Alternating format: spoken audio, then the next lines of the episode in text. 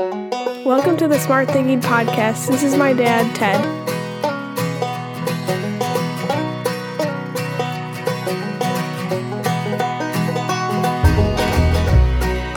Welcome to the Smart Thinking Podcast. I'm your host, Ted Knightsky.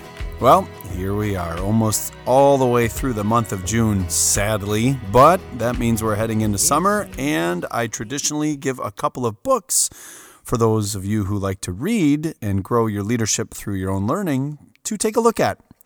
So, on this episode, which is a pretty short little episode, I've got four books, a couple of different items for you to review, a show, and two albums. So, let's get into it. Now, every time I do anything with my family, which is as frequently as possible, I tend to find myself looking for the things that I like to look at. For instance, books. Many times I find myself at a florist, a gift shop, a boutique when I'm with my wife and daughter. And oftentimes I find myself in different types of stores if I'm with my son. But if the four of us are together, I can assure you I almost always slide over to wherever there is something to read while they are looking at highly overpriced North Face shirts or whatever they are looking at at Urban Outfitters or other like stores. So, when I was sitting in one of those stores a couple of weeks ago, I look over and I see this little tiny book called The School of Life. The School of Life on Confidence. I don't know, maybe it's a quarter inch thick, looks like it could fit inside of your coat pocket. And I flipped it open and for the next 20 minutes read it cover to cover. Then I ended up buying it because I thought this will be a great reference. And that is my first book for you to look at for the summer. Again, the book is called The School of Life, and it's The School of Life on Confidence. I actually found it on Amazon as well. But what I really, really like about it is it talks about the simple fact that confidence is a skill and it's not a gift from the gods. That's a direct quote from page nine, and I circled it, highlighted it. Heck, I think I set the page on fire so I wouldn't forget it because I didn't want to forget that line as I talk to and coach so many different people to confidence. I think confidence is one of those things where we see it in others and we admire it and we wish we could be like that. But at the end of the day, if you sit down and read the School of Life's on Confidence, this little British book, which is pretty fantastic, it'll teach you and show you a variety of different ways to grow your own confidence, to look at the world in a different way so that you can step forward to it and feel yourself more empowered and willing to take the risks that are needed in order for you to feel confident. I'm going to read a little part of the text to you. There is a type of underconfidence that arises specifically when we grow too attached to our own dignity and become anxious around any situation that might seem to threaten it. We hold back from challenges in which there is any risk of ending up looking ridiculous, which compromises, of course, almost all the most interesting situations we find ourselves in and paralyzes us eliminating the opportunity to be confident. The book is The School of Life on Confidence. You can find it online pretty much anywhere. Now, the next book, wow, this one I found the other day because Admiral William McRaven a few years ago did a speech at a college, a university graduation called Make Your Bed. And then he wrote the book Make Your Bed and Sea Stories. So when I found that he wrote another text, I thought, oof, I'm going to get that. The book is called The Wisdom of the Bullfrog. Now, what is a bullfrog? Well, the bullfrog is the oldest and longest serving Navy SEAL and frogman. That makes him the bullfrog before he retired from years in the United States Navy. What I like about the book is it breaks down very simply the wisdom that it takes to be a leader, and it very clearly shows you his simple steps and beliefs on what it takes to be a leader. He says this it's simple. Be a person of integrity, be trustworthy, be confident in yourself, have a little humility, demonstrate that you have stamina, be aggressive in problem solving, and encourage those around you to take initiative. He takes those ideas and breaks them down in each chapter with really good stories. And what I love about the book the most is here is this United States retired admiral, Bullfrog, a very decorated war hero. And within the book, you can find this quote Just because you made a plan Just because you made a good plan doesn't mean that's what's going to happen. Taylor Swift. I love this book. He takes all different types of pop culture, modern examples, weaves it in with history and historical examples, as well as his own life examples, and he boils down what it is that we need to do to make leadership simple. Now, it's very important for you to recognize he puts on here leadership made simple, but not easy. The book is The Wisdom of the Bullfrog by William McRaven, and it is fantastic. All right, the next two texts well, like all books, many times people give them to me as gifts because I share books with other people and other people find texts and they are like, hey, Ted, have you read this book? And this next one is one of those books where I was in a meeting with someone and they heard about my podcast and started to ask me some questions about it. And then they said, hey, have you heard of this book? And I was like, no, I have not. And the book is called Smart Brevity. Now, at first, when he handed it to me, I thought, was I talking too much? Why am I getting this? Is this some sort of a clue or a hint? And he said, No, actually, it's not, because I did ask. He said it's a phenomenal text that many people who teach and lead should be reading. Now, the book is written by the co creators of Axios and Politico, and it's a phenomenal text because what it does is it really breaks down how to much more intelligently and succinctly, and in their words, using brevity, communicate. Now, Throughout the whole books, there are tons of tips and tricks, but one of my favorites was this one Start by stopping. Stop using too many words in a headline or a subject line. Limit yourself to six words, tops. Stop being funny or ironic or cryptic. It's confusing and not very clever to the people who are receiving it. Stop using fancy ACT and SAT words or business speak in your communications with people. It just simply frustrates them and makes you look aloof. Two, once you kick the bad habits, start new healthy ones. As a matter of fact, before you start writing, they suggest that you take, in 10 words or less, write the reason you're bothering to write something in the first place. Write it in the most provocative yet accurate way possible. Short words are strong words. A general rule a one syllable word is stronger than a two syllable word, is stronger than a three syllable word. Strong words are better than soft and soggy ones, and active verbs always. And then when you're done, confirm what it sounds like by reading it aloud to yourself. Oh, I think that's pretty great information and pretty simple rules to follow. And the book is just filled with all of those different types of pieces. As a matter of fact, right in their cafeteria is a sign that says brevity is confidence, length is fear. This summer, one of the opportunities we have as leaders and teachers and friends and those that are serving others is to write notes and to be succinct in our communication, but more importantly, practice smart brevity. So, the book is called Smart Brevity The Power of Saying More with Less, and it is fantastic. All right, the last book.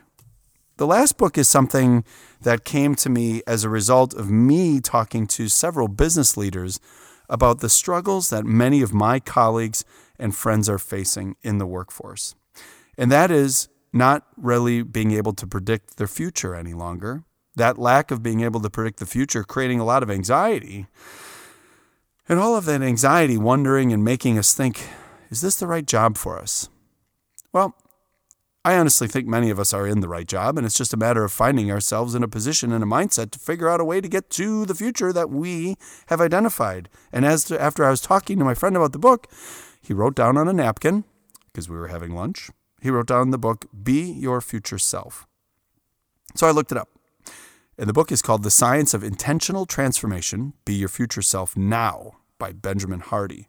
And what I love about this book is it's written in a fashion where you can read it, reflect on it, stop, go back to it, read it, reflect on it, stop, go back to it, and yeah, I'll probably say it again.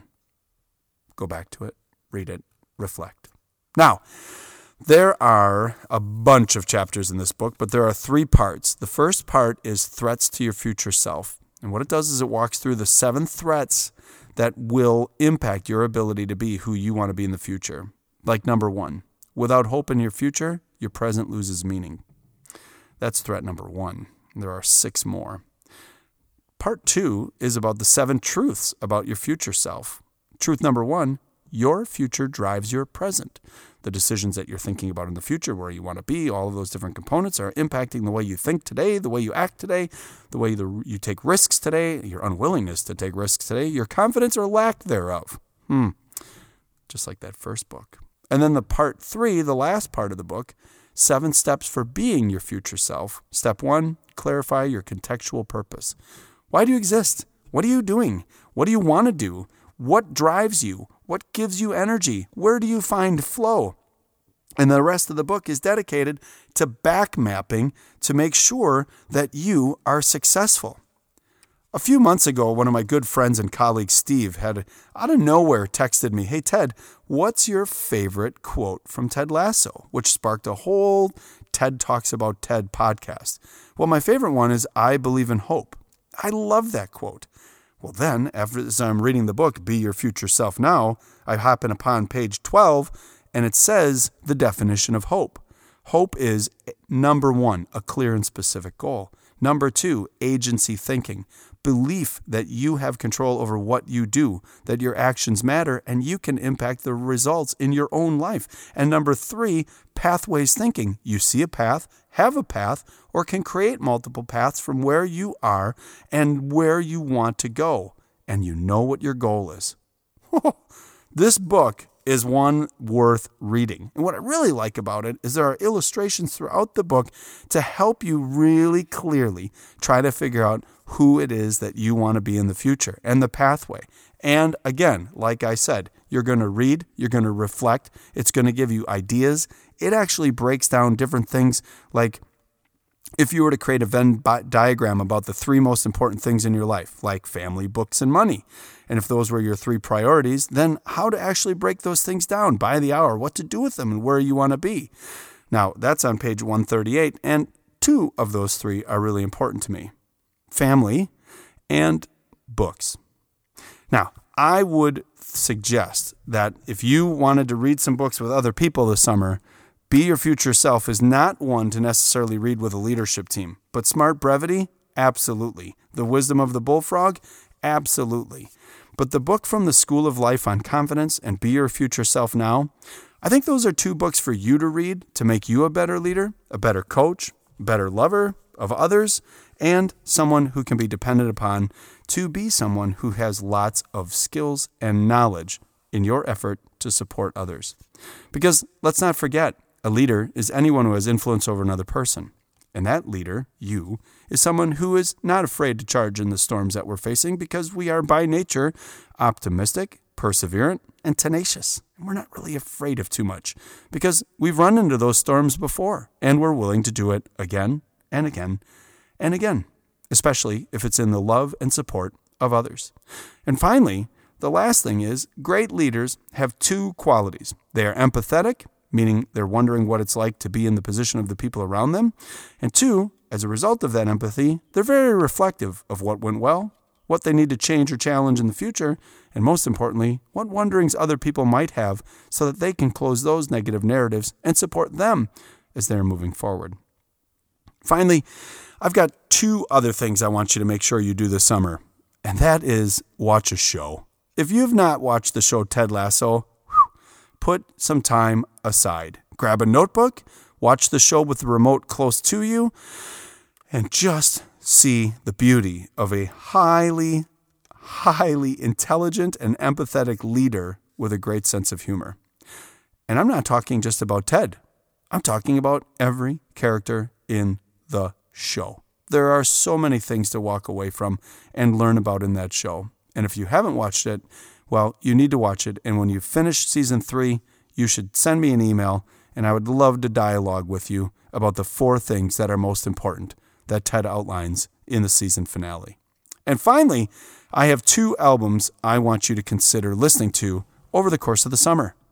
The first one is by one of my all time favorite artists by the name of Ben Folds. Ben Folds is someone who I discovered when I was in grad school, and we would meet each week at a book and record store with my grad group. And it was the most dangerous thing ever for me. So our group would sit down, we would have a cup of coffee. Uh, not me, of course. I was born caffeinated, no caffeine in me. But we would sit down there and work on our graduate projects and do all of our different pieces. And Once we were finished, then I would start going through the stacks of CDs and albums. And every time I came across Ben Folds, I was like, love this guy. I think he and I are about the same age, and our careers have gone, uh, well, not parallel. He's doing pretty well. But uh, he continued to put out more stuff as I went through life, and each season of my life has been impacted by Ben Folds. And what is really cool is when my daughter Grace was born, so was his and he has a song called Gracie on an album back from the early 2000s. But now he has a new album called out what that is entitled What Matters Most by Ben Folds. It's a really cool reflective album, especially if you are in my age and season here with kids going off to college and uh, looking at a different type of a future. But it talks about the real importance of really focusing on what matters the most. My second album I want you to look into is by a band called Inhaler. It's called Cuts and Bruises. Now, if you like rock music and good hardcore, like fun, upbeat, really get you grinding, good lyrics, great rhythms and melodies, look up the band Inhaler. It sounds like a group of young men who were exposed to bands that we or I loved in the 80s and 90s. And when you listen to them, it is very cool. They are very mature, lots of wisdom, and really, really strong, uh, really strong album. It's called Cuts and Bruises by Inhaler. And if you listen to it when you're all done, I want you to think to yourself this one thing. Hmm, the lead singer is Bono from U2's son. And then you'll be like, huh, that music sounds like the music you would play if you grew up in the home of the lead singer of U2. All right, that's it. No smart thinking reflections for you just more of a question. What are you going to do this summer to really grow yourself, to relax, and come back into the next season or the next week with the energy that you need to coach others to the places they need to be? To coach people so that they can be the version of themselves they want to be, so that they can reach success as they define it, so that they want to be around you. What are you going to read? What are you going to write? What are you going to watch? And what are you going to listen to? I gave you a couple of suggestions here, and I'd suggest that you would take a look at them. Make sure to look up those books, look up those artists. And as we close out here, I just want to thank you for each week taking me into your life and letting me be a part of it. I love to lead others. I love to be around others. I love to learn from others. And most importantly, I love the opportunity to be vulnerable each week and produce a podcast about things that are interesting to me. A couple weeks ago, I was at the Gallup conference down in Omaha, Nebraska, and I heard a speaker say, I love it when my strength of learner gets engaged, and then I love to share what it is. And for the first time in my whole life, I recognized why it is that I love to go learn stuff and then share it with others. It's the teacher in me, but more importantly, it's the learner in me who loves to share hey, look at this. Did you hear about this? Did you ever thought about this? And did you see this? So thanks for allowing me to do this with you because it is my passion point as I sit here in my closet on Brentwood Court at my home with my kids in the other room and my wife downstairs waiting for me to go out to dinner on Father's Day. Which reminds me, a happy Father's Day to all the dads out there. Hey, put the world away. Fight a little longer until you feel okay. Cause there's nothing I can do when everything's the matter and there's no one left like you. Wait, wait for the sunlight.